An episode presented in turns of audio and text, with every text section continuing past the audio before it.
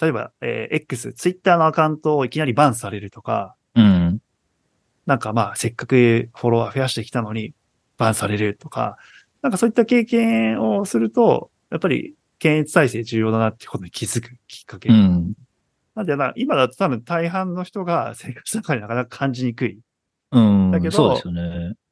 中長期的にはやっぱすごいめちゃくちゃ重要だなと思っていて、そういう状態であることが多分重要だと思うんですね。なんかそれが発揮される機会っていうのは少ないんだけど、なんかそういう状態であることが、なんかめちゃくちゃ重要なんだろうなっていうのを思いました。こんにちは、たけしです。こんにちは、いくまです。種 FM は、ドバイ、ニューヨーク、東京を拠点に持つインキュベーターである種のクリプト Web3 に特化したポッドキャストです。はい、こんにちは。始まりました。どうですか、最近？あの、最近ですね、あの、コスモバース行く前から始まってた、なんかリアリティショーというか、まあ韓国の番組があって、ネットフリックスの、デビルズプランっていうんですけど、これがめちゃくちゃ面白くてですねほう。一昨日ぐらいに全部見終わったというか、まあ全部出て見終わったんですけど、はいこれめちゃくちゃおすすめですね。で、何かっていうと、まあ、ネットフリックスの、その韓国の、えっ、と、番組で、リアリティショーっぽいやつって結構いろいろあるんですけど、うんうん。例えば、フィジカル100とかっていう、うんいうのがあって、それは、なんかこう、筋肉自慢というか、フィジカル自慢の人が100人集まって、で、いろいろな競技をして、まあまあ、サスケみたいな感じですね。いいろんな競技をして、はい。トップの人をはい決めるみたいな。えで、えっと、サイレンっていうのもあって、これはあの、女性のいろいろな職業の人が集まって、うん島で、まあ、せん本当に戦争みたいな形で、なんかこう、旗を取り合うみたいな。で、対戦するみたいなのがあるんですけど、ーうん。で、まあ、それと結構近い形で、このデビルズプランっていうのは、まあ、頭脳戦なんですよ。で、まあ、タレントとかアイアイドルとか、まあ、弁護士とか、まあ、いろいろな職業の人が、まあ、その頭脳に自信のある人たちが、まあ、12人ぐらい集まって、で、いろいろなゲームをしして、うん。うん。一番を決めるみたいなうん番組なんですけど、そもそも、なんかセットの作りとかもすごいし、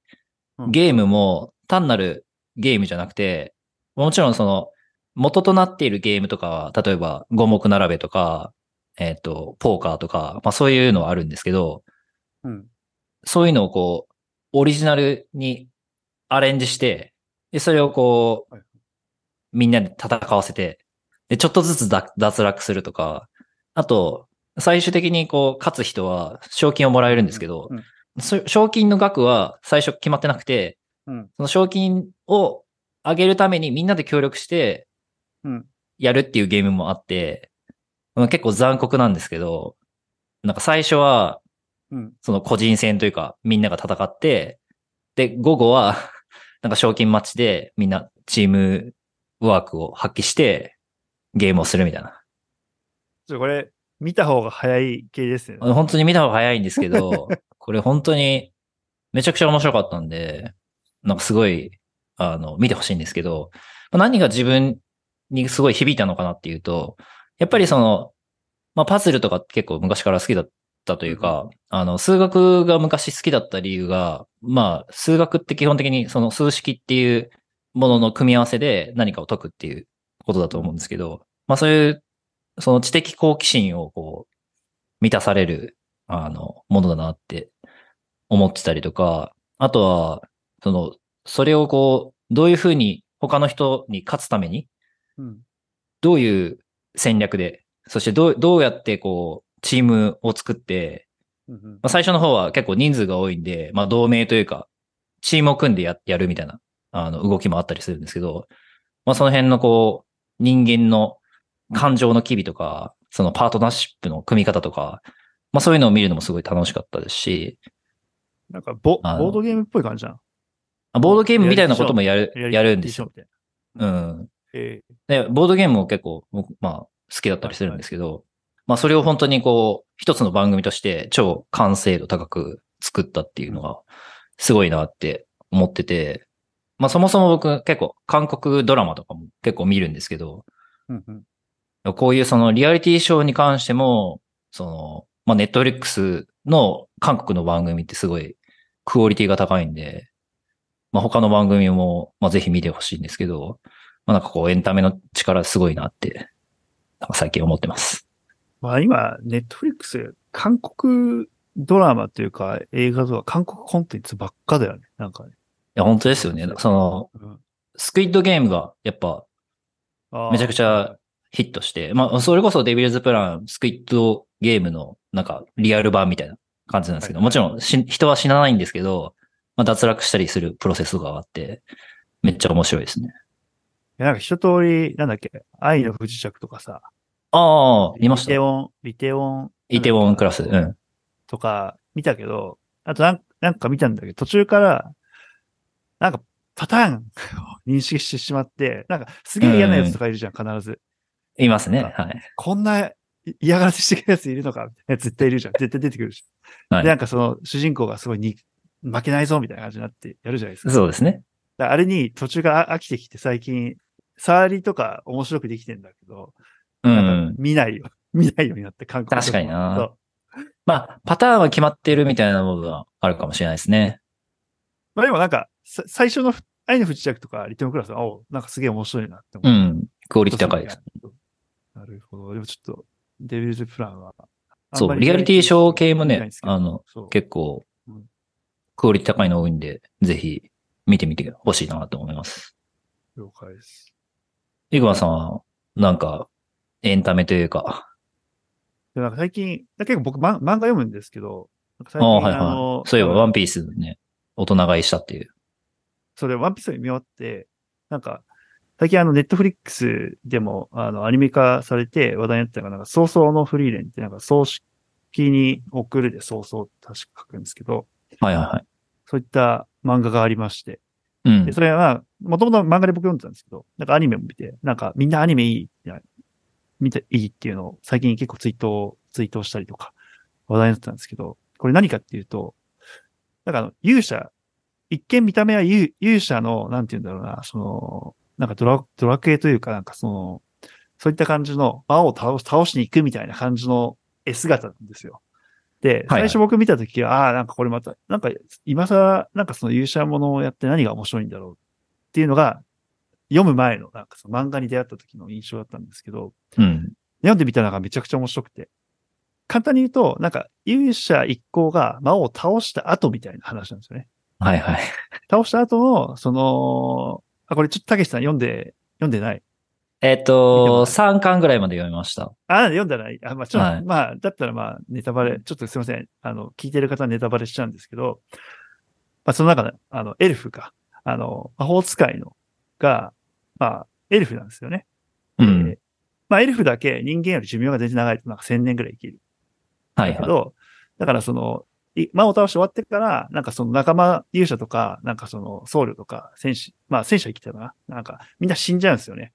なんだけど、そ、の、なんかエルフは普通に全然ピンピンしてて、うん。で、その後もなんか旅を続けて、なんかちょっと残した後始末をしたりとか、いろんな旅を続ける中で、なんかエルフって人間の気持ちを理解できないらしいんですよね。それがうん徐々に人間のそういう機微みたいなものをなんか理解していくみたいな。流れがあって、なんか感情の機微みたいなのを、ああ、なんか、あこういう時にこう感じるのかみたいなのを理解してるのを結構なんか上手に描いてて、うん。なんかそれが割と、なんていうんだろうな、なんか、まあ多分勇者ものっていうと、なんかた、なんか敵が出てきて、倒して、困難があってみたいな、うん。いうのではなく、淡々となんか続いていく感じが、なんか非常に、なんかちょっと新鮮で、なんかいい意味で裏切られた展開うん。感じで、僕は結構好きな漫画でもあり、アニメも面白いし、漫画もアニメどっちも面白いですけど、うんうん。なんか割と、あの、日常系と言われるものと、なんか意外、意外性を持ったその、勇者が魔王を倒した後みたいなのがなんかすごい、話題になってたのを見て、なんか最初、漫画は見たんですけど、確かにこれ日常系っていうのがちょっとわわかんないですけど、はい。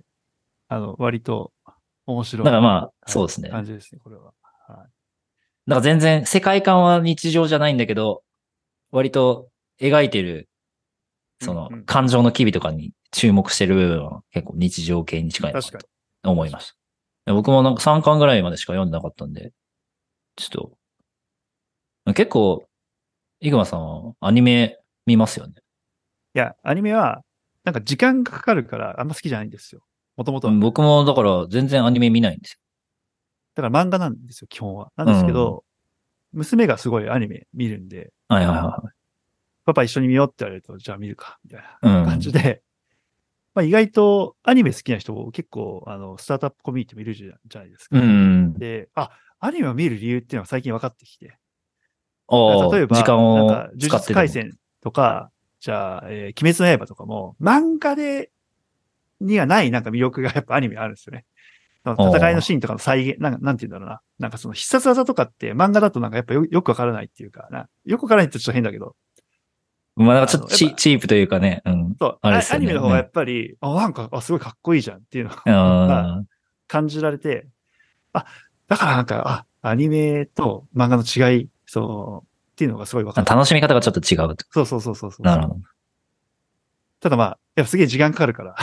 うん あれなんですけどね、そうですよね。かな。はい。ちょっと見てみたいと思います。はい。えー、じゃあちょっと本編に移っていきましょう。はい。今日ちょっと、ちょっとたけしさんから、えー、あれですよね、アービトラムの STIP。まあ今日はなんか割と二人の興味ある分野をこう雑多に話す会みたいな。前回まではね結構テーマがあって、まあコスモスだったりコスモバースに行ったよみたいな話があったと思うんですけど。今日はね、あの、僕がまあ最近見てたそのアービトラムの提案というか、プログラムの一つである、まあ STIP っていうあのところについて結構見てたんで、な、何の略なんですか？まず。これはですね、ショートタームインセンティブプログラムの略ですね。あ、なんか、くれると。えっ、そういと、い、いわゆるグラントプログラムみたいな、ああ。はあの、い、はい。感じなんですけど、えっと、ショートターム、つまりうんうん。短期ってついてるのを見るとわかるように、一気に短い期間で、うんうん。よ要はその、DAO って treasury がありますと。で、で、その treasury を活かして、まあ、つまり投資をして、その Arbitrum、まあ、今回であれば Arbitrum を盛り上げましょうっていうのが、その、まあ、 treasury の用途の一つであるんですけど、えー今回はその treasury からいろんなプロトコルに対して、その treasury からアービトラムトークンをうんうん。出して、で、そのプロトコルがそれを使うことによってアービトラム全体を盛り上げましょうっていうような、その流れの一つですね。これ、なんか聞いて思うのは、え、なんでそもそもこういうプログラム出てきたのかっていうのと、はいあと、その名前にもついてるように、なんで短期なんだろう？なぜショートタームなのか。はいはい。いやまさにはい。はい。まずはですね、アービトラム自体がその DAO として始まったのって、まあ比較的最近なんですよね。で、よくその L2 で他にもオプティミズムっていうのがあるんですけど、オプティミズムは、まあそもそもトークンを出したっていうのが結構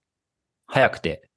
で、そこから DAO のガバナンスとか、そのトレジャリの運用とかっていうのがもうすでに始まったんで、結構オプティミズムの方が DAO としては進んでいるみたいな状態があったんですけど、まあ、アービトラムは、そもそも、プロトコルというか、その L2 としてすごい盛り上がって、まあ、DeFi もいっぱいあって、で、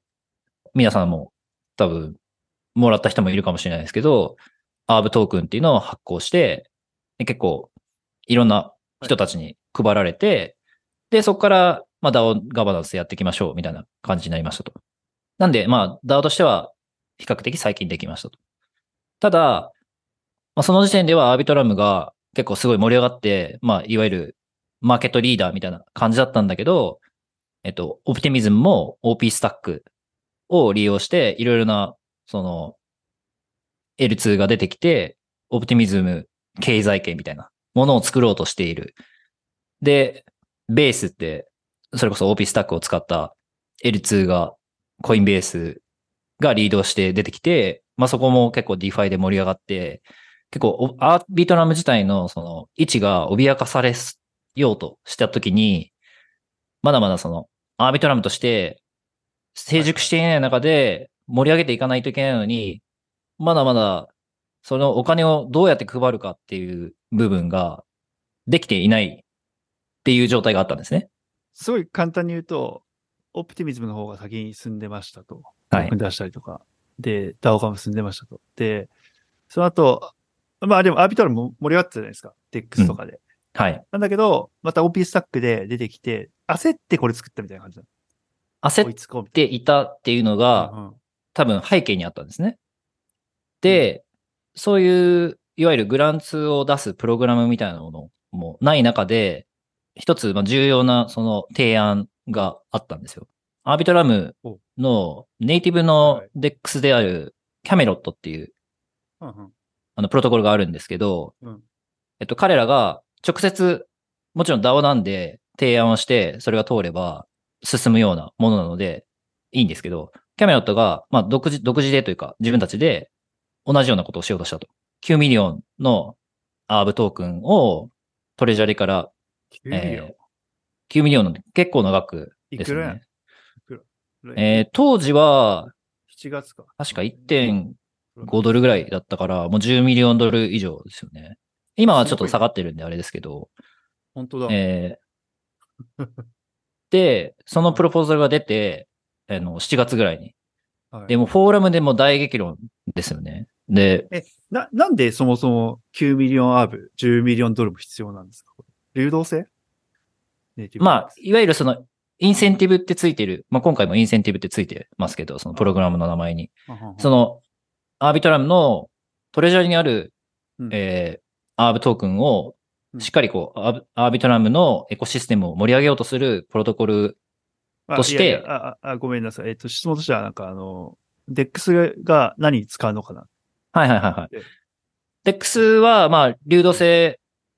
流動性というか、流動性をこう、プロモートするために、あの、追加で、よくあるじゃないですか。うんうん LP 作ったら、、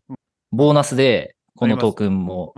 みたいな。まあ、それをすることによって、その流動性をなるほどね。はいはいはい。より、まあ、TBL を高めるとか、あと、うん魅力的なプロトコルがあるから、アービトラムにユーザーが移ってくるとか、まあ、ユーザーをオンボードするみたいな側面もあると思うんですけど、はいはいはい。まあまあ、いいろいろな多分、やり方があると思ってて、まあ今回のプログラムでも、それを実際にどどういう使い方をするのかっていうのをちゃんと提案として入れないといけないみたいなのあるんですけど、まあそれの前前段階として、キャメロットが自分たちでやって、フォーラムで大激論になって、まず、なんか、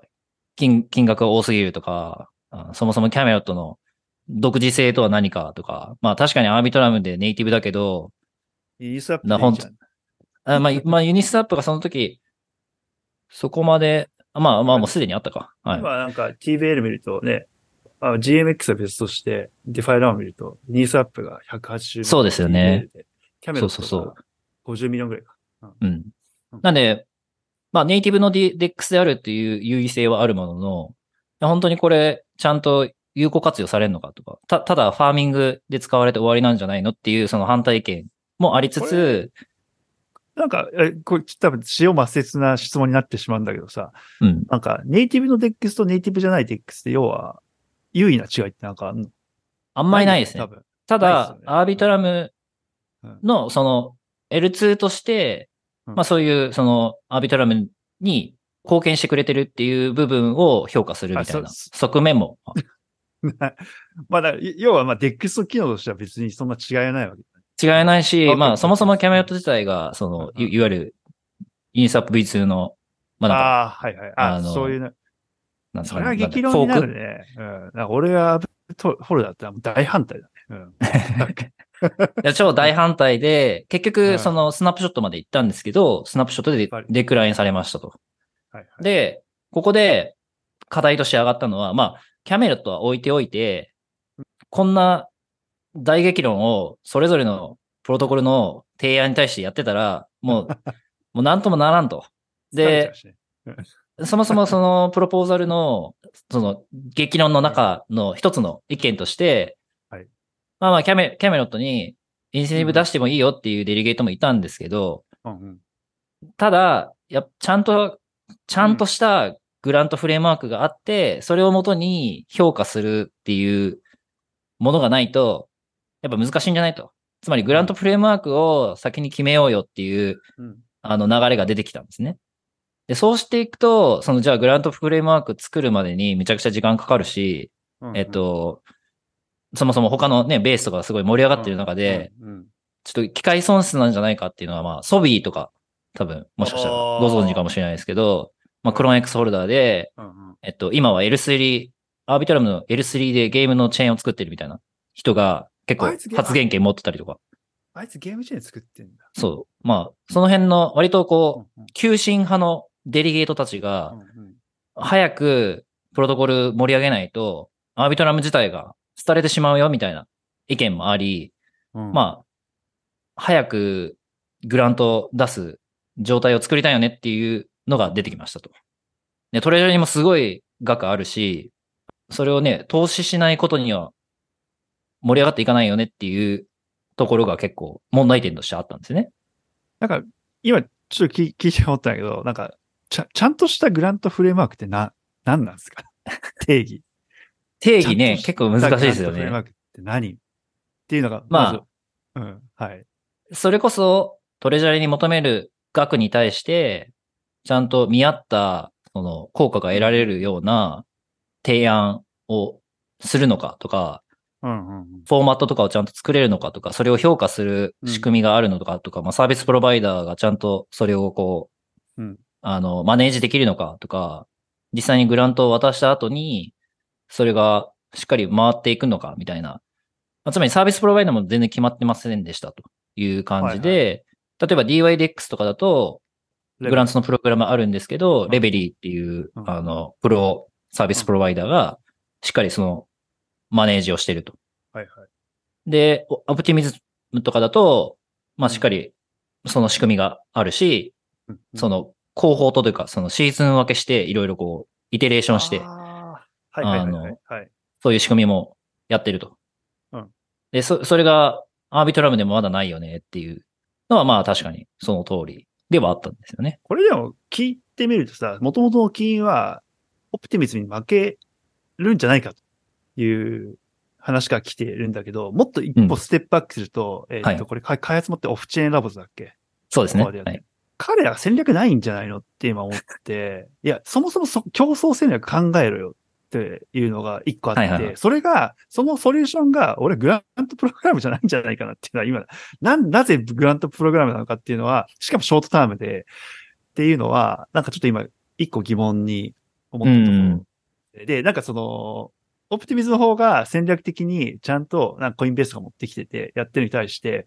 なんかこのうぞうむぞうさ、あの、俺もちょっとだけ見たけど、たけしさん多分、なんか結構多くのものを見たっていうふうに 聞いてますけど、あの、なんかうぞうむぞうね、なんかお金が欲しいっていうか、その、グラントが欲しい、まあ、言ってしまえばた、たかってきてる人たちの施策によって、アービトラムが盛り上がるのかっていう、ね、い。いや、本当に確かに。こういう議論って出てないのかなっていうちょっと。いや、本当に出てますね。はい。はいちょっと、その辺までじゃあ、後で、後で。話させて。すいません。気になるとこ多すぎて話の腰折ってしまってすいません。いえいえいえはいいやうーん、そうですね。STIB の話はじゃあ後でするとして、はいもう戦略、それぞれの L2 のチェーンの、その進め方がどうだったのかみたいな話で言うと、やっぱり、まあ DAO 化するということで、権限以上しすぎたみたいな部分もあるかなと思ってて、オフチェーンラボが、まあ、開発に専念します。はい。で、DAO 化します。アービトラムファンデーションっていうのを作って、まあそこで、ね、それこそ、あの、フラクトンさんと、あの、提携しましたけど、まあその GTM 的なはい部分をやってく、やってきますっていうのはあるものの、その、うんうん。L2 のチェーンとしてどういうふうに競争優勢を保ち続けるのかっていうところは、割とその DAO に結構早くになんか委ねちゃったんじゃないかなという、まあ気は確かにしますね。あもうそこは委ね委ねてる感じなんだ、役割分担としては。っていう感じがしますね。はい。あまあだからこそ結構、まあ、けんけんがくがく、打撃論で、なんか、コミュニティが真っ二つみたいな。なんかちょっと、あ。なんか、あの、コスモスを見てるような、なんか気がしないでもないですけど。やなんかさ、普通のスタートアップで考えると、僕、L2 って、僕の認識だと、なんかまだ PMF してないっていうか、まああなんか、そもそも、プロダクトマーケットフィットっていうか、じゃあまあ、オプティミズムとアービトラムで、あとほ他にもいろいろロールアップが出てくる中で、なんかまだまだすごい混沌としてってうん、しかもさ、どんどんコンペティティブっていうか、その、競争が激しくなっていく今状況であるんじゃないかな。そうですねっていますと。で、その中で、その、多分、インセンティブが一致しにくいっていうか、いろんな思惑がある人が参加してる DAO でやっていくって、うん。すごいこれ、なんか、今ちょっと聞いアービトラはめちゃくちゃ僕見てるわけじゃないんであれなんですけど、まあ聞いてる情報だけからだと、えーって、なんか、ちょっと、なんか、大丈夫か？ってまあ。あんまいけてる打ち手じゃないんじゃないかなっていう思いましたね。はい。これはなかなか難しいところで、その DAO 化するっていう、その権限の分散化みたいなところが、まあ、その戦略部分とか方向性を決めるみたいなものまで、まあ、コミュニティに異常しちゃうと、まあ、混沌とするよなっていうのあるので、まあ、とはいえ、その、証券として見なされるかどうかみたいな話もあり、まあ、結構複雑だなとは思ってるんですけど、まあ、確かに、時期、時期じゃない？やっぱり。うん。うん、かなって思いますけど。うんう。んその、まあ、どこまでそのコアチームが、その開発以上の部分に関して関わっていくのかっていうのは確かに今後のポイントかなと思いますよね。まあ負けちゃったら意味がないじゃん。うんそもそもないからね。そうですね。うんだまあ、だから、それこそね、あの、メーカー DAO とか、よしあしありますけど、創業者であるルーンが、しばらく離れてたらしいんですけど、また戻ってきたみたいな動きとか、あと、Gitcoin も、まあなんか創業者の人が他のことやってたんだけど、最近戻ってきて、なんかこう、方向性をガンガン示してるみたいな。ああ、はいはい。あ、ギットコインもそうなんだ。Gitcoin もそまあでもみたいですねちょっとわかんないけど、他でやってることがうまくいかなかったからまた戻ってきてるみたいな話う。はあの、まあそういう側面ももちろんあると思います。ね もしかしたらね、あの、ちょっといろいろ審議は定かではないですが。うん。うん。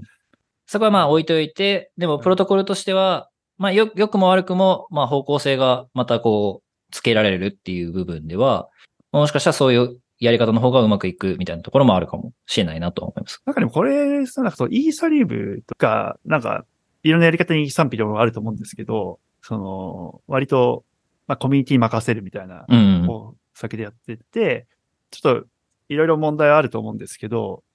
割とうまくなんか意思決定ししていってるなっていうところはあるなって思ってて、で、どどうなんですかね？イーサリアムって結構、中央集権、あの、ああえっとうんその、どう、どうかっていうとあれなんだけど、そのなんていうの、この長い期間、なんかなんで、ずっと、いや、ここがダメじゃんとか言われ続けて、うんでも、なんか、ずっとと、まあ、い今ももう、イーサレムでいいじゃんみたいな感じの雰囲気も感じるじゃないですか。うんネットの上だと。だから、その、ななんか何、何が言いたいかっていうと、えっと、やっぱ最初に作ったチームの優秀さってが、なんていうんだろうな、なんか技術だけじゃなくて、その、やっぱそういう設計が、やっぱすごい重要なんだろうなっていうのは、なんかこの例を見て感じましたね。だからオフチェーンラボのエンジニアの人と話したけど、すごい優秀だけど、うん。あ、なんか、多分、こっちを見てるとめちゃくちゃお粗末だなっていうか、なんかそのうん50 million ARB ってね、えっと、今の価格50 million ドルぐらい？あ、0.8そう、そうですね。0.8ぐらいなんで40 million ドルぐらいに40なっちゃいましたけど。うん。40はい million 使ったらさ、いろんなことできるよねっていう中で、こんなに細切れによくわかんない人たちに撒くっていうのは、どう、どうなんでしょうねって。そうですね。まあちょっとそ、そじゃあその辺の話までしちゃうと、えっと、まあさっき言ってたように、その、まあグレントフレームワークが求められるよねっていう、そのちょっと動きの遅そうな動きを、まあ横目に、まあ有志によって、いやこれはなんとかそのショートタームでもいいから、まあインセンティブをどうにかプロトコルにこう渡していくみたいな流れを作れないかっていうところで、なんかワーキンググループみたいなのが発足して、はいはい。で、まあ、元なのかな？なんかメッサーリのガバナンス周りのそのリサーチを多分担当してた、まあ、T ノームっていう人がいるんですけど、はいはい。彼がすごい中心となって、まあ、僕も1、2回、あの、コールに参加したんですけど、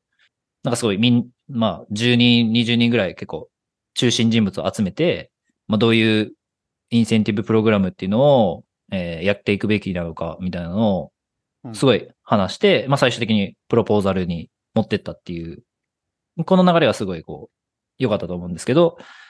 とにかく short term で、まあある程度の ARB トークンをいろいろなプロトコルに配布してインセンティブとして使ってもらいましょうっていう動きがありましたと。で、そのプロポーザルが出て、いくつかオプションがあって、25 million ARB、50 million ARB、75 million ARB、まあそもそもやらないみたいな snapshot が出て、うんで、最終的に50ミリオン ARB でや、やりましょうっていうのが決定されました。で、えっと、これのインセンティブプログラムのマネジメントをうん。 StableLab、よよく聞く、その、まあ service provider なんですけど、まあそこが、えーオペレーションしていきますっていうのが決まって、まあそこから、ん1ヶ月ぐらいかな、フォーラムに様々なプロ、プロトコルが提案を出して、で、最終的に97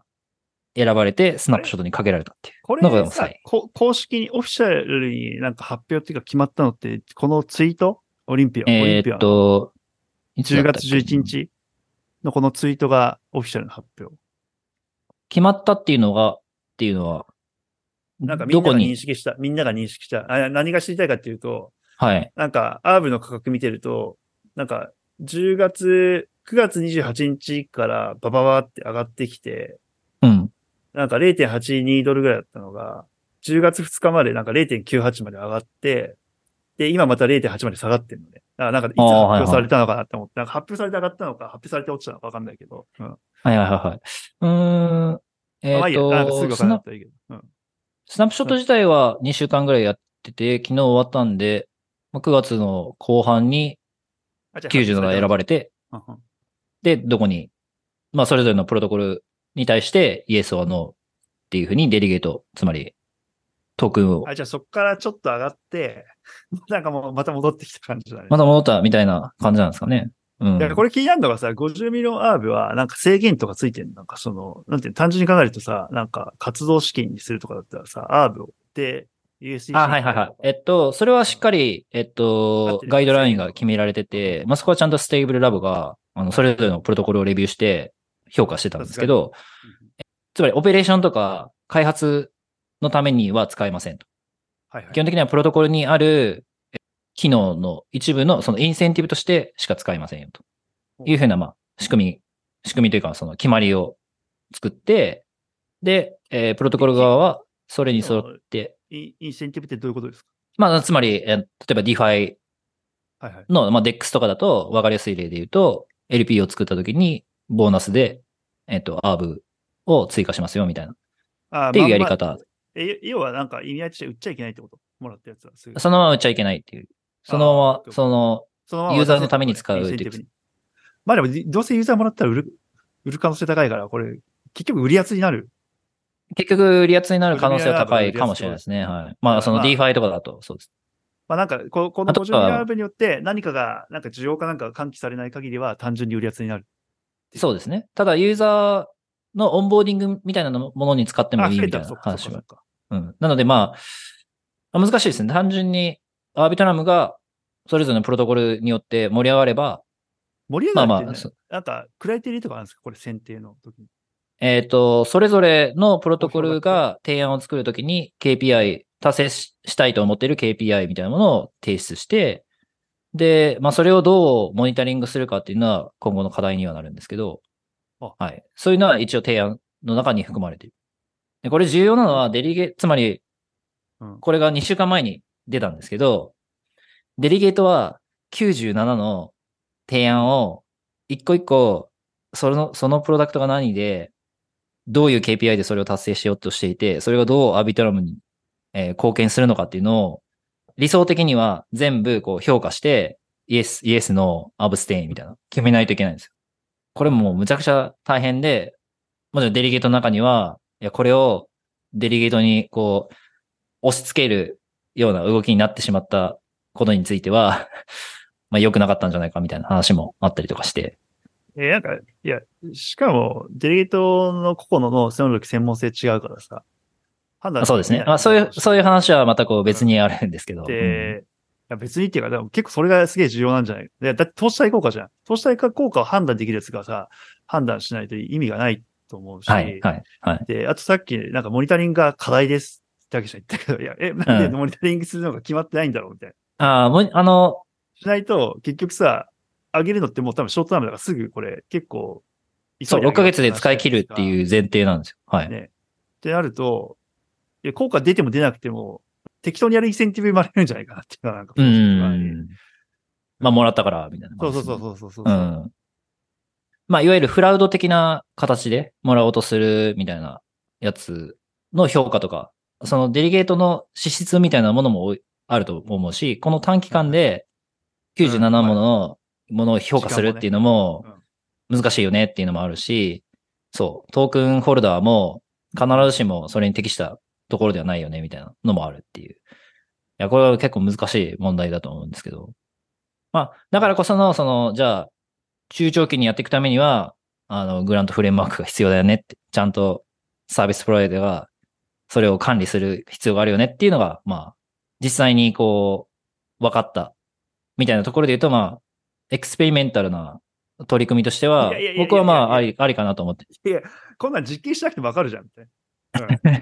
うん、ね。え、滝さん今エクスペリメンタルの時でよかったって言ってたけど、いや、こんなんやる前から分か,、分か分かるでしょ、だって。まあ、こうなること。だって、だってちゃんとしたグラ grant framework が必要って、初めにもう意見が出てたわけで、そうですね。えー、こんなお粗末な方法でやって、まあ、しかもこれで効果全く出なかったらさ、目も当てられないっていうか、ね、うん、40, 40 million ぐらい使って、みたいな。はいはいはい。いや、なんか俺は聞いてて、なんか、すごいお粗末っていうかな、なんか変な、なんか意志が働いてたんじゃないかなっていう、その、なんか、なんとか欲しい人たちの。ね。うん。いや、まあ、そういう側面もあったでしょうね。うん。うん、まあ、そもそも、そのトークンホルダーが、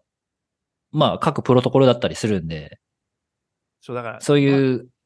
コンフリクトオブインタースト的なものは、まあ、確実にあった気がしますね。だからこれ、キー、イエローフラグっていうかさ、その、うん、なんて言うんだろう、その、もう DAO 化に戦略つっちゃって、それぞれの、あの、トークンホルダーとか、あとはまあそこに寄ってるエコシステムの人たちが、アービトラム全体の成長を考えずに動いてる。一個、一個だよね、これはね。うん。だから、アービトークンは今後、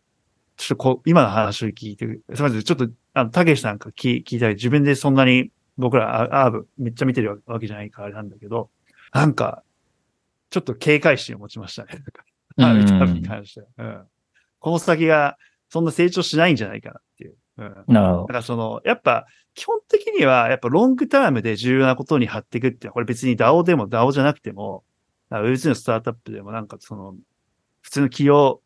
何かをやっていく上では、めちゃくちゃ重要だと思うんですよね。うん、その、まあ、特にクリプトにおいては、やっぱりその価格のボラティリティが高いから、なんかその長期で信じられるものが少ないんだよ、多分ね。はいはいはい。今日1ドルだったものがいきなりなくなるとかっていう、まあ、ちょっと分かりすぎて価格を言ってしまったけど、だからこそ、やっぱ、その長期で取り組んで、えー、勝っていってる人たちっていうのが、まあ、いくつか、そのまあ、イーサリアムもそうだし、うん。あと、 DeFi のプリミティブなサービスっていうのはずっと勝ってってるし、うん。そういう人たちは、なんかまあ、やっぱり優れて、優れた意思決定をして、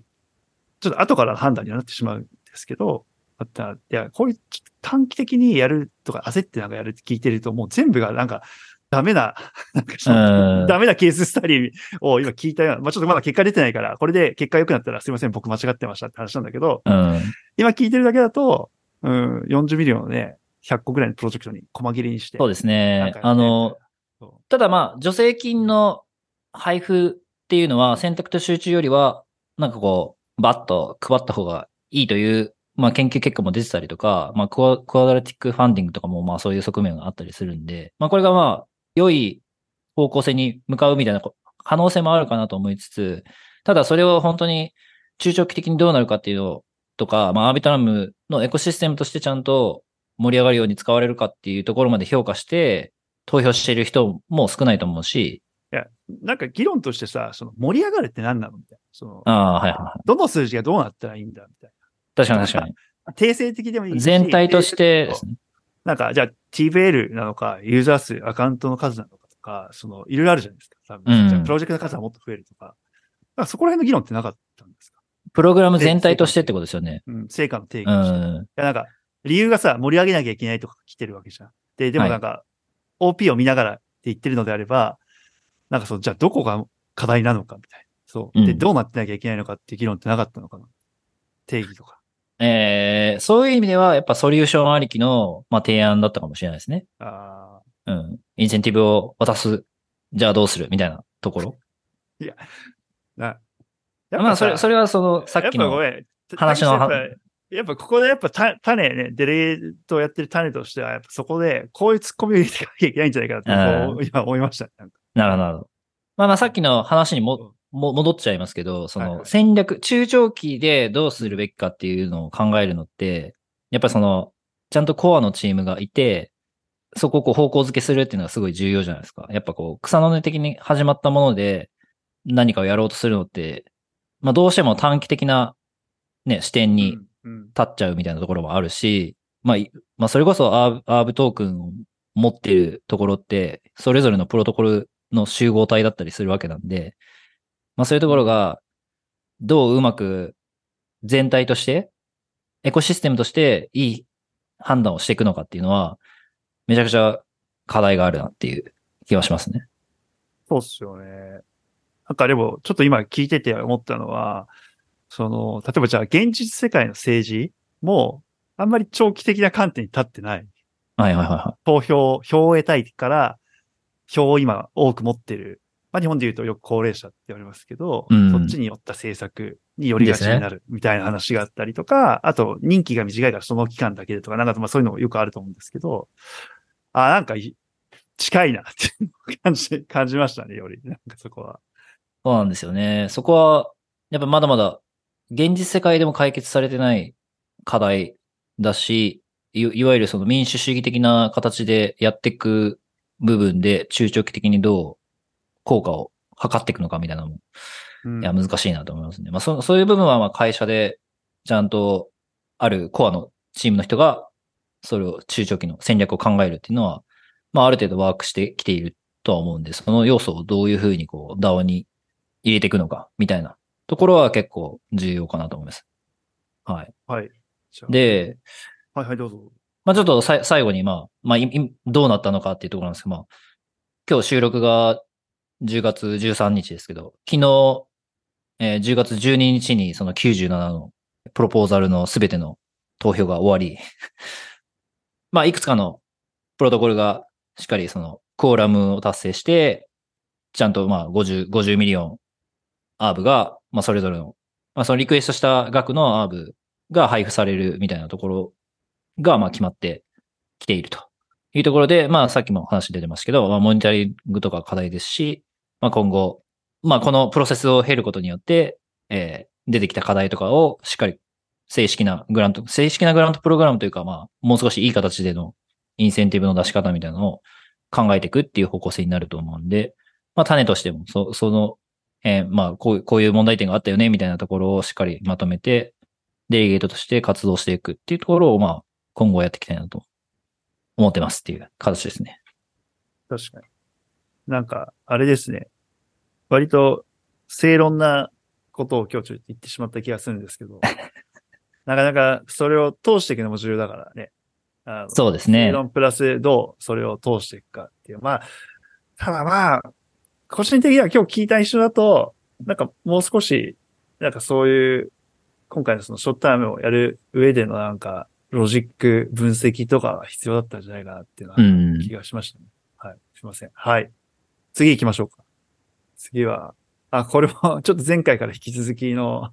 これね、ちょっと、とどうしますかねえっと、はいそんなに、んうんもうなんか語るものはないのかなとは思ってるんですけど、まあ前回お話ししてた、そのコスモバースで発表されたストライドっていう liquid staking protocol、まあチェーンのトークンをアトムに変換して、コスモスハブにその liquid staking の機能を enshrine する。つまり取り込むみたいな、えー話が出てて、まあそれ、それもまたこう激論で、あの話があったんですけど、まあこれも結構、生駒さんのさっきの話と結構近くて、戦略的なプロポーザルとしては全然足りないよねみたいなのは、まあ結構議論としてはあって、フォーラムでもすごい激論になってて、まあ一旦この提案自体考え直した方がいいんじゃないみたいな結構流れになってきたところ、えー昨日かなストライド自身がブログポ、ブログポストじゃない、フォーラムポストを書いて、まあ一旦この提案自体は棚に上げましょうと。一旦こう、このまま進めるっていうのはやめますっていう、えー宣言をしてて、まあそこで、まあ詳しく、まあとはいえこの提案を私たちはすごいいいと思っていて、まあこうこうこういう背景、こういう理由でうん。可能性はあるとまだ思ってますみたいなことを書いてて、うんいや、それ最初から、最初からちゃんと言えよみたいなのと、えっと、まだまだその、生駒さんが前回も指摘してた、その、バリエーションがどうとか、まあそういうこう、細かい話は全然触れられてなかったので、うん。まあまだまだその、お粗末というか、うん。まだまだ足りてない部分はすごいあるなっていうのはすごい感じましたね。はい。なるほど。これは、これはもうポストを見てもらえればまあいいかなっていう感じはしてるんですけど、うん。なるほどね。なんか、いや、ポスト、僕もちょっと見たんですけど、なんかあれですよね。定性的な話が多いよね。そうですね。数字の話がさ、ほぼないよね。ストライド側から出てる話は全然ないですね。まあ悪く言ってしまうとふわっとしてる。いや、なんかその、なぜやるのかみたいなところでさ、なんかコスモスハブが、コスモスエコシステムの中心になるみたいな話書いてあるじゃないですか。 center of Cosmos ecosystem。うん。で、それがコスモス全体の大きな成長の基盤材になるってところが、まず、え、なんでなんだっけみたいうーん。あ、そうそう。えっと、理由として出して、その背景として説明しているものと、じゃあそれがな。うん。 enshrine することによって解決されますよっていう、この、このうんうん、うん。なコネクションもちょっと弱いですし、まあ実際にそのバリエーションとかの説明もないので、結局どれぐらいじゃあコストかかるんですっけみたいな話もないですし、確かまあ思想はわかるけど、みたいなに。うん。感じですね。いやー、ダオって面白いですね。はい。よく言えば面白い、悪く言えば、まだまだだなっていう感じですね。いや、なんか、まあ、ちゃんとい考えを明らかにして、プロポーズル書いてっていうプロセスがあるから、ダメなものはダメって言われるだろうあーし、はいまともであれば、はいその側がまともであれば言われるだろうし、でもなんかみんなの意識が他に向いてると、ショートタームインセンティブでちゃんと通っちゃうし、うん。うんまあこれまあ意見がいろいろあるから、ど、ど、まあどっちもありだと思うけど、うん。まあだから今回は 結構コスモスハーブの人たちみんなまともだったんじゃないかなっていうのは。そうですね。ちょっとコスモバースの中では、まあ、ああいう発表されたから、あなんか結構いいねみたいな感じに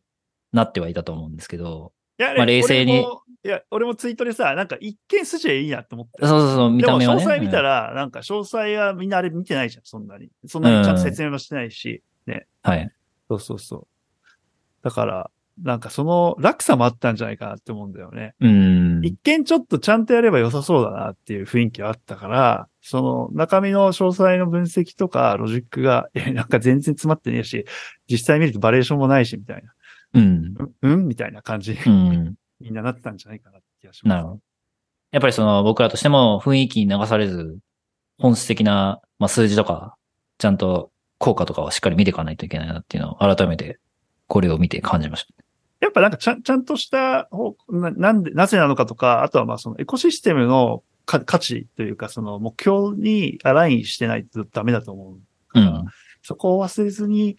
まあ数字使ったりとか、あと、正論だけだけだとダメだから、ちゃんと、なんて言うんでしょうね。よく、たけしさんも見てると思うんですけど、なんか正論だけ言って、なんか外に、なんか議論を進ませないみたいな人たちもいるじゃないですか。デレゲートいますね。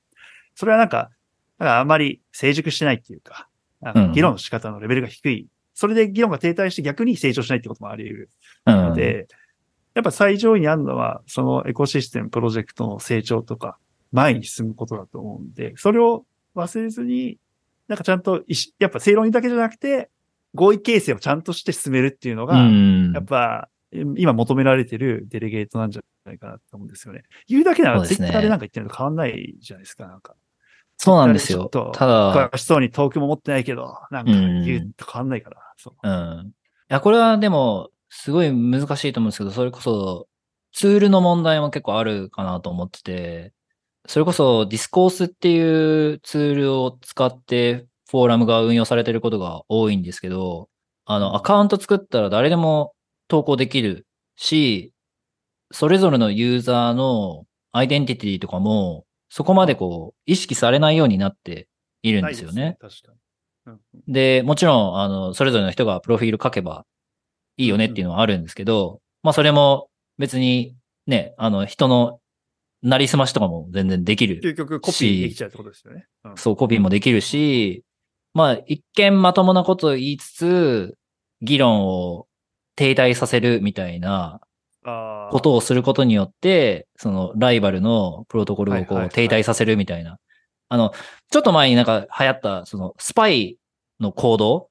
みたいな。今あれ俺、俺もそれをみ見ましたね思いついて。はい。そうですよね。なんか、そういうことが簡単にできてしまうツールを使っているので、まあそういうところもまあ、まだまだ未成熟な部分だな、みたいな感じはします。い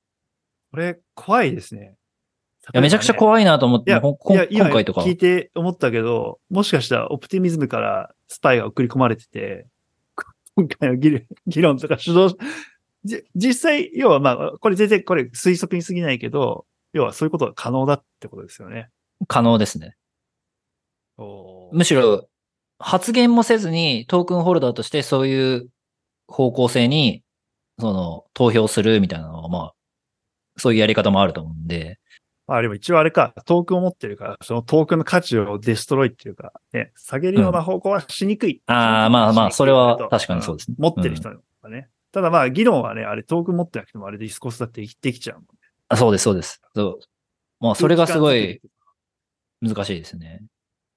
だからそういうツールも結構求められるんじゃないかな。まあ結構昔から言われてるように、その、、はい。みんな、まあ NFT プロジェクトとかもディスコースに頼ってます。でもディスコースって、あ、違う。ディスコードって、全然その、別に Web3 に特化したような機能みたいなものは、まあ、うんうんうんそれこそコラボランドとか、なんかそういう外部のツールを使わないといけないよね、みたいなところもあるし、なんかこう、ちゃんとネイティブに使えるようなツールっていうのはまだまだ求められてるし、結構チャンスがある部部分じゃないかなと、プロダクト開発者の視点からすると、もうなんか可能性あるかも思ったりはしました。あれも、あれでしょうね、多分。今の DAO のガバナンスの状況だと、パイがすげえ少ないじゃないそうですね。うん。うん、ただまあ、まあ、今後、うん DAO がどんどん出てきていって、この辺の重要性みたいなものが意識されていくと、もうすでに、すでに巨額が動いてて大問題だと 思うんですけど、うん。確かまあ、い今はそういう風になってる。でそそれこそ、その、アトムとストライドのコンバージョンのフォーラムポスト、160ぐらい投稿があるんですけど、はい、結構、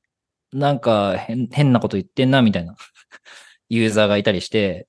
なんか結構、追うのが辛くなってきたりもするんで、まあ、ここは、まあそれこそでも、この次の話になりますけど、もうモデレーションも結構重要なんですよね、コミュニティとかって。間違いない。うんでも、そのモデレーションっていうのは誰がやるのかっていう問題になってくるんで、うううんこれがまた難しいですね。ということで、えー次の、次の話題ですけど、はい。最近は、生駒さんは、えっと、検閲体制みたいなところをね、すごいうん見ていってると思うんですけど、僕もなんかはい、ふわっと、もちろん重要性は認識してるんですけど、んどこまで重要なのかみたいなところまでちょっと終えてないんで、その辺をぜひ聞かせてもらいたいなと思います。えっと、なんか最近なんで重、なんか前からすげえ重要だなって思ったんですけど、その、なぜ重要なのかっていうのをちゃんと言語化したり考える機会がなんか少なかったなって思っていて、で、それに気づいたのは、なんか最近 YouTube でコインベースのなんかイベントで、なんか AI とブロックチェーンみたいなテーマで、ユニオンスクエアベンチャーズってニューヨークの、結構まあトップティアのベンチャーキャピタルのフレッド・ウィルソン。なんか僕もすごい好きで、多分なんか起業したぐらいからずっと彼のブログとか読んでるんですけど、彼がなんか動画で珍しく、すごい熱く、うん。もうセンサーシップレジスタンスが重要だと。うん。いうのを語っていて、その心としてはなんかまあその AI とブロックチェーンの、まあそのデータをブロックチェーンに貯めるみたいな、あの AI の文脈でいくと、そのはい。中で、検閲体制が重要なんですって話をしてて、まあなんでかっていうと、まああの善人でも悪人でも誰でもパーミッションレスにそこにアクセスできると。それが、やっぱその自由、自由っていうのを、そのアメリカだから、この国で、そのみんなが大事にしてる自由っていうのを、うんやっぱ確保する上で、めちゃくちゃ重要だ、みたいな話を、うん結構熱く語っていて、で、だからこそ今政府がそれを恐れて取り締まろうとしてると。うん。でこの動きは最悪だ。まあ最悪ってまで、まあなんかその、結構批判をしていて、うん。で、なんかそれがきっかけで、ああ、そうそう、検出体制って重要だよなって思いながら、その、ななんでなんだっけとか、どういう時に重要になるのかっていうのをちょっと、まだ浅いかもしれないです。考えてみて、で、ちょっと話してみると、じゃあ、検閲ってまず何ですかっていうと、なんか、まあ、辞書的な意味だと、なんか調べ改めるとか、誰かがなんか内容をチェックして、あの、うんそれを取り入れたり入れなかったりするみたいな話ですと。で、ブロックチェーンの文脈、ブロックチェーンにおいては、例えば何何らかの意思を誰かコントロールしてる人が、なんか、意思を持って、まあ、例えば個人のネットワークへの参加とか、あとはそのトランザクション、ブロックチェーンなんでトランザクションの取り込みを制限することっていうのが、まあ、検閲ですと。だからまあ、わかりやすい例だと、イーサリウムの周りを見てる人とかはわかると思うんですけど、その、今、フラッシュボッツが出してる MEB ブーストっていう、あの、ソフトウェアが、あの、今、ブロックの9割ぐらいを生産してるんですけど、今、ブーストって、詳しく言うと、リレーの部分は、あの、一応、OFAC の規制、っていうか、OFAC の、OFAC ってあの、まあ、アメリカが決めてる、その制裁対象となるような、うん。に当てはまるトランザクションは、まあ今は、あの、除外するような感じになっていて、まあこれも一つも検閲してるので、あの、まあイーサリアム検閲体制ちょっと弱まってるよねって言われる、あの、まあ一因になっていますと。で、検閲体制っていうのはそういう検閲しにくいことを指して検閲体制って言います。うん。英語ではセンサーシップレジスタ。うん。で、これって、なんかそもそもなんかなんで考える気がが少ないんだろうなって思うと、普段は価値を感じにくいんですよね。うん。多分普通にサービス使ったりとか、なんか不利益を被ることがないので、普段は感じにくいんだけど、例えばなんかいきなり銀行口座を凍結されるとか、例えば、えー X、ツイッターのアカウントをいきなりバンされるとか、うん。なんかまあせっかくフォロワー増やしてきたのにバンされるとか、なんかそういった経験をすると、やっぱり検閲体制重要だなってことに気づくきっかけ。うん。なんでな、今だと多分大半の人が生活の中でなかなか感じにくい。うん。だけどそうですよね。中長期的にはやっぱすごいめちゃくちゃ重要だなと思っていて、そういう状態であることが多分重要だと思うんですね。なんかそれが発揮される機会っていうのは少ないんだけど、なんかそういう状態であることがなんかめちゃくちゃ重要なんだろうなっていうのは思いましなんか、やっぱり、中央集権のカウンターとしてその分散みたいなものに魅力を感じている一つの理由が、まあそういうところなのかなと思ったりするんですけど、まあさっき最初に話をしてた、その、悪人でも使えるっていうのはなんかすごいこう、ネガティブに感じる部分もあったりするかなと思うんですけど、その部分に関しては、悪いということを誰かが決めるということ自体が、なんか悪いんですかね？そこ結構いろんな議論があると思うんですけど、僕の中でもまだ答えが正直出てなくて、まあ例えば、えー、まあわかりやすい例でいくと、例えば MEB の問。題うん。に関しても、まあ、イーサリウムは、えっ、と、いい悪いは決めてないけど、コスモスとかは、まあ、いい悪いが、まあ、ある程度、なんか合意として、フロントランニングとか、バックランニングが悪いよねっていうのを定義してるんで、まあ、それなんかもう一部検検閲してるようなもんですよね、それは。ですよね。うん。だからやっぱこ、これ、これなんかその、悪いことが起こると多分みんな困ると思うから、あれなんだけど、その、基本的にはやっぱり、検閲体制がある状態で、そういうのさえも決めない方がいいっていう思想なのかな。で、で、でその上で多分悪いことを防ぐのは他の仕組みで防ぐみたいな感じになうるん。のかなっていう気がします。うんなんか挑戦としてそれを仕組みで防ぐっていうのが、検閲というよりは、そういう思想で仕組みが作られているっていう状態が、まあ、誠意なのかなっていう感じがしで多分思。想で、そういうし、もう検閲体制がめちゃくちゃあって、じゃあ悪いことをしようとすると、例えばまあ、そういうインセンティブがはうんうんうんか、う働かないようになっていてっていうのが理想なんですけど、例えば、えー今はイーサリムの話が出てたんで、イーサリム行くと、先ほど話したように MBB ベストがいっぱい使われてるんで、まあそこで検閲が行われていたりとか、あとはまあ、ブロックビルディングは4社で90%のシェアを握っている。なのでもう中央集権化してて、まあそこでうんまあ、特定のユーザーとかアプリケーションだけを優遇したりとか、なんかトランザクション、このトランザクション入れないよとかやったりとかが、まあ、理論上できてしまうので、まあ、検閲体制は弱まっているよねっていうと。なんで、多分まあ、今一番検閲体制が高いのは、まあ、ビットコインうん。かなと思いますね。はい。確かにビットコインを止めようとしても止められない。まあ、マイニング機器をね、全部押収しに行ったりしたら止め、まあ止められる可能性あるかもしれないけど、でも多分かなり分散してるから、かなり、うん。とすごい難しいはず。そういう意味ではその検閲体制を高めるためには分散っていうのがすごい重要だっていう話になりますね。多分なんか、イーサリウムでも言われてるまあ、アメリカにバリデーターが集中してる。約4割ぐらいは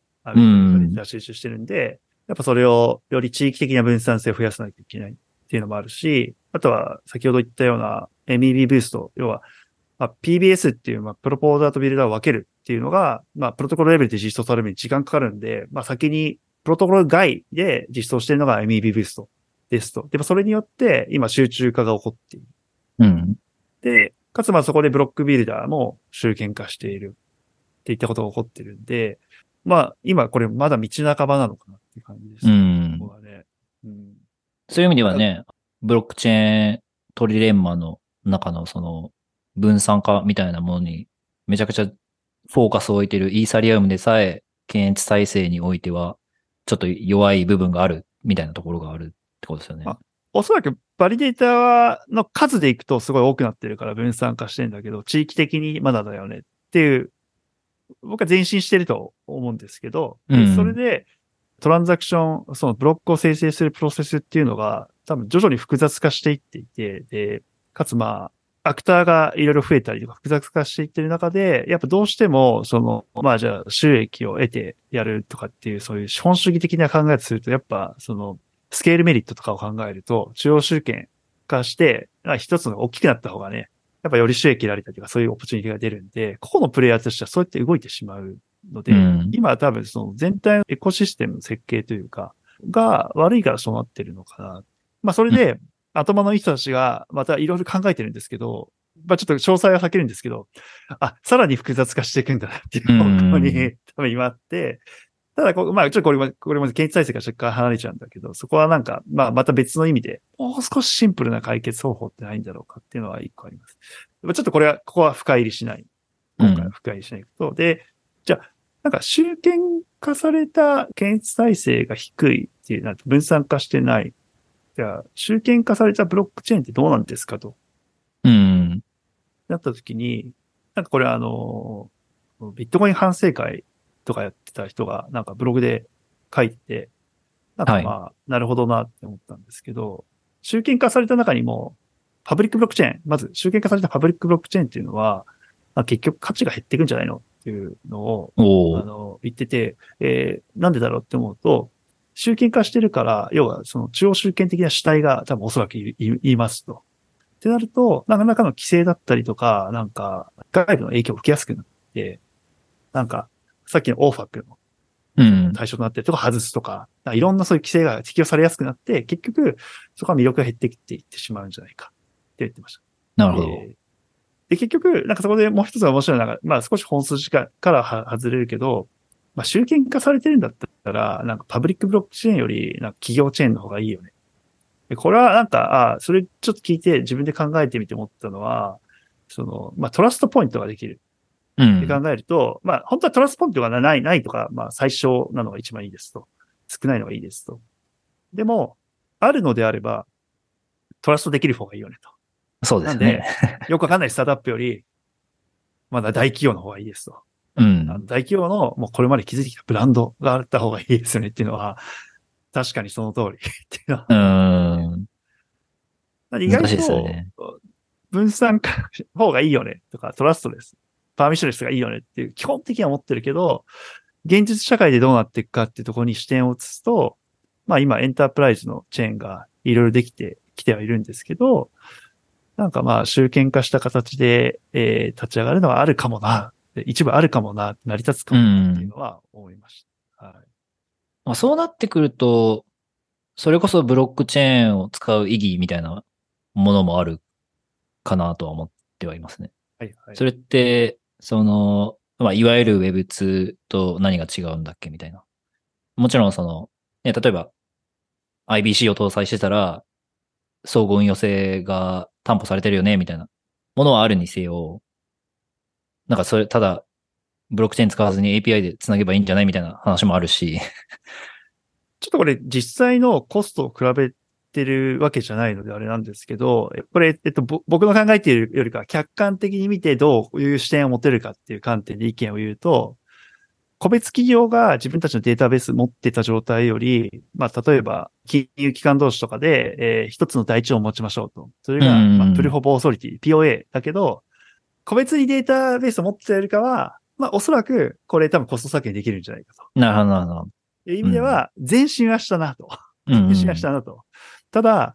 なんか世界中で一つのやつ持って持てばいいじゃん、みたいなところまではまだ行ってないと。うん。改ざんできないデータとして公開されている状態の方が、それをうまく活用する他の人たちが、まあ、つまりオープン A- API みたいなものが、まあうん API という形じゃないかもしれないけど、うん公開されている方が、まあ前進はしてるよねっていうのは間違いない。で、その先に、もう2、3歩先ぐらいに、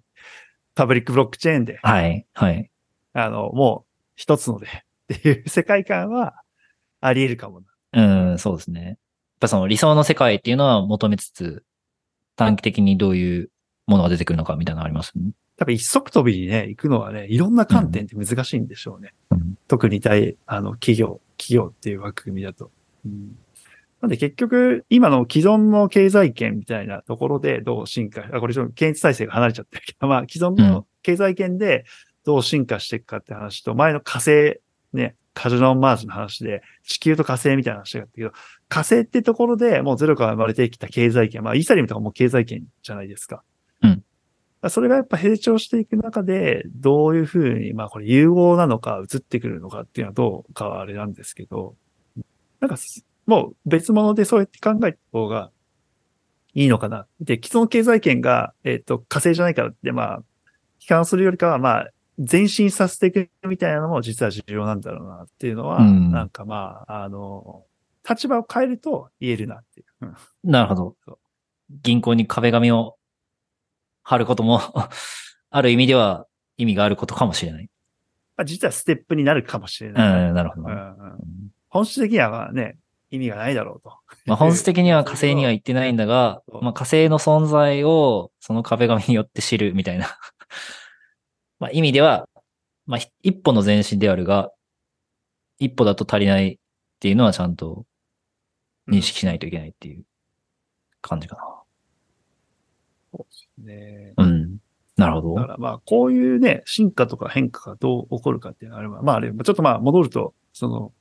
検閲体制はやっぱ考えてみて思ったのは、クリプトとかブロックチェーンが面白いのは、やっぱりその分散化パーミッションレスとか言ったんだけど、検閲体制があるからこそ、まあ最初のその動画でフレッド・ウィルソンが言ってた、まあやっぱ自由みたいなのが担保されるうん。う。っていうんのは、やっぱ自由を担保する上では、この検閲体制っていうのはすごい重要なんだろうな、は、一つ思ったところであり、ただまあ今日、ここで議論して、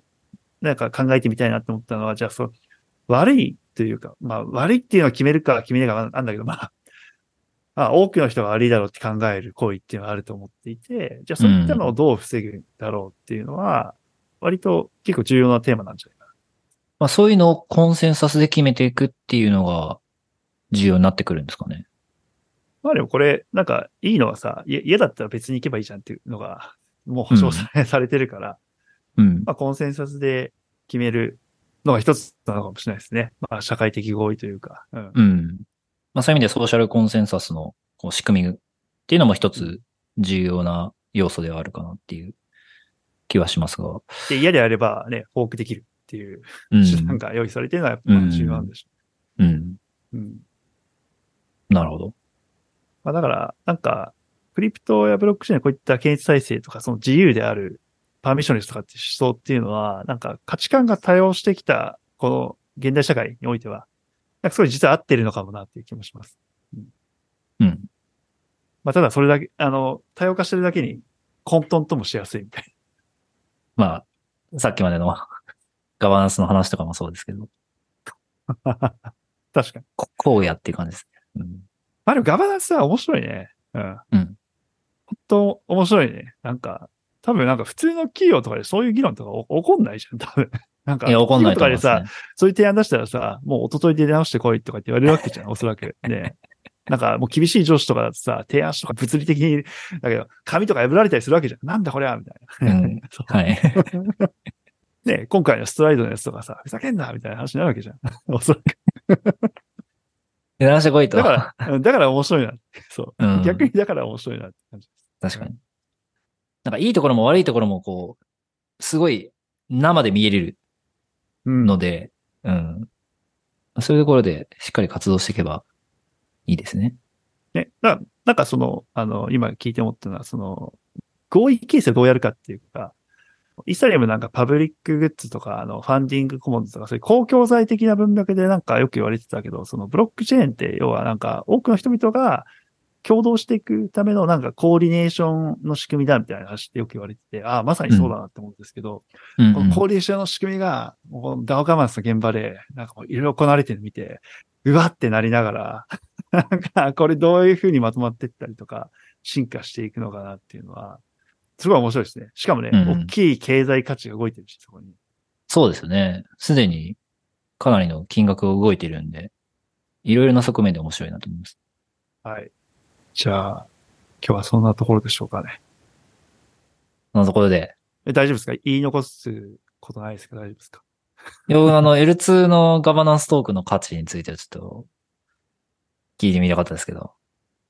ああ、これまあでもまた別途話そうか。まだ別途話します。あんまり深い、なんか前からね、えちょっとだけ話しとくと、前から、なんか、えっ、と、L2、要はロールアップって、まあ、イーサリアムに乗っかってて、まあ、イイーサーが基本としては使える中で、その、まあ、じゃあ ARB とか OP っていうのは、なんで価値がついているのか。ガバナンストークンっていうだけの価値なんで、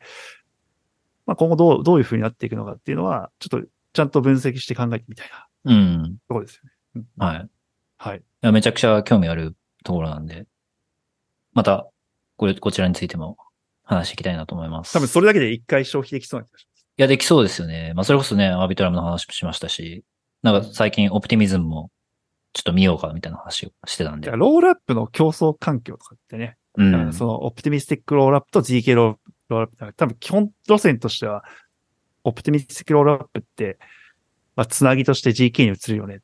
て言われてる中で、まあ、それなりに時価総額ついてて盛り上がってんだけど、まあなんか、オプティミスティックロールアップのその、フロートプルーフの仕組み自体考えると GK の方がいいじゃんって思うけど、その GK ができるまで時間かかるから、じゃあそこでどういうふうな競争関係になっていくのかって考えると、その、じゃあ、オプティミスティックロールアップ勢が、じゃあ GK ロールアップに対応するとかってあるのかなとか、先にシェア取っちゃって、なんか、GK ロールアップさ使って入れ替えていくとかっていううんのはあるのか、ちょっとこれまで技術的にちゃんと検証してないからあれだけど、あるのか。中ないとしたら、結局つなぎでしかないの、ないんじゃないかなとか。うん。もしますって。あ、すいません。ちょっとまだ伸びちゃいそうだから、これ切りましょうか。そうですね。はいじゃあ今日はこんなところで。はい。パネ FM を今回もお聞きいただきありがとうございました。感想やフィードバックは、えー概要欄にある、えーフォーム、もしくは、えー私、たけしさんツイッターに DM でいただくか、えーハッシュタグ、タネ FM をつけて、えーポストしていただけると嬉しいです。それではまた次のエピソードでお会いしましょう。ありがとうございました。ありがとうございました。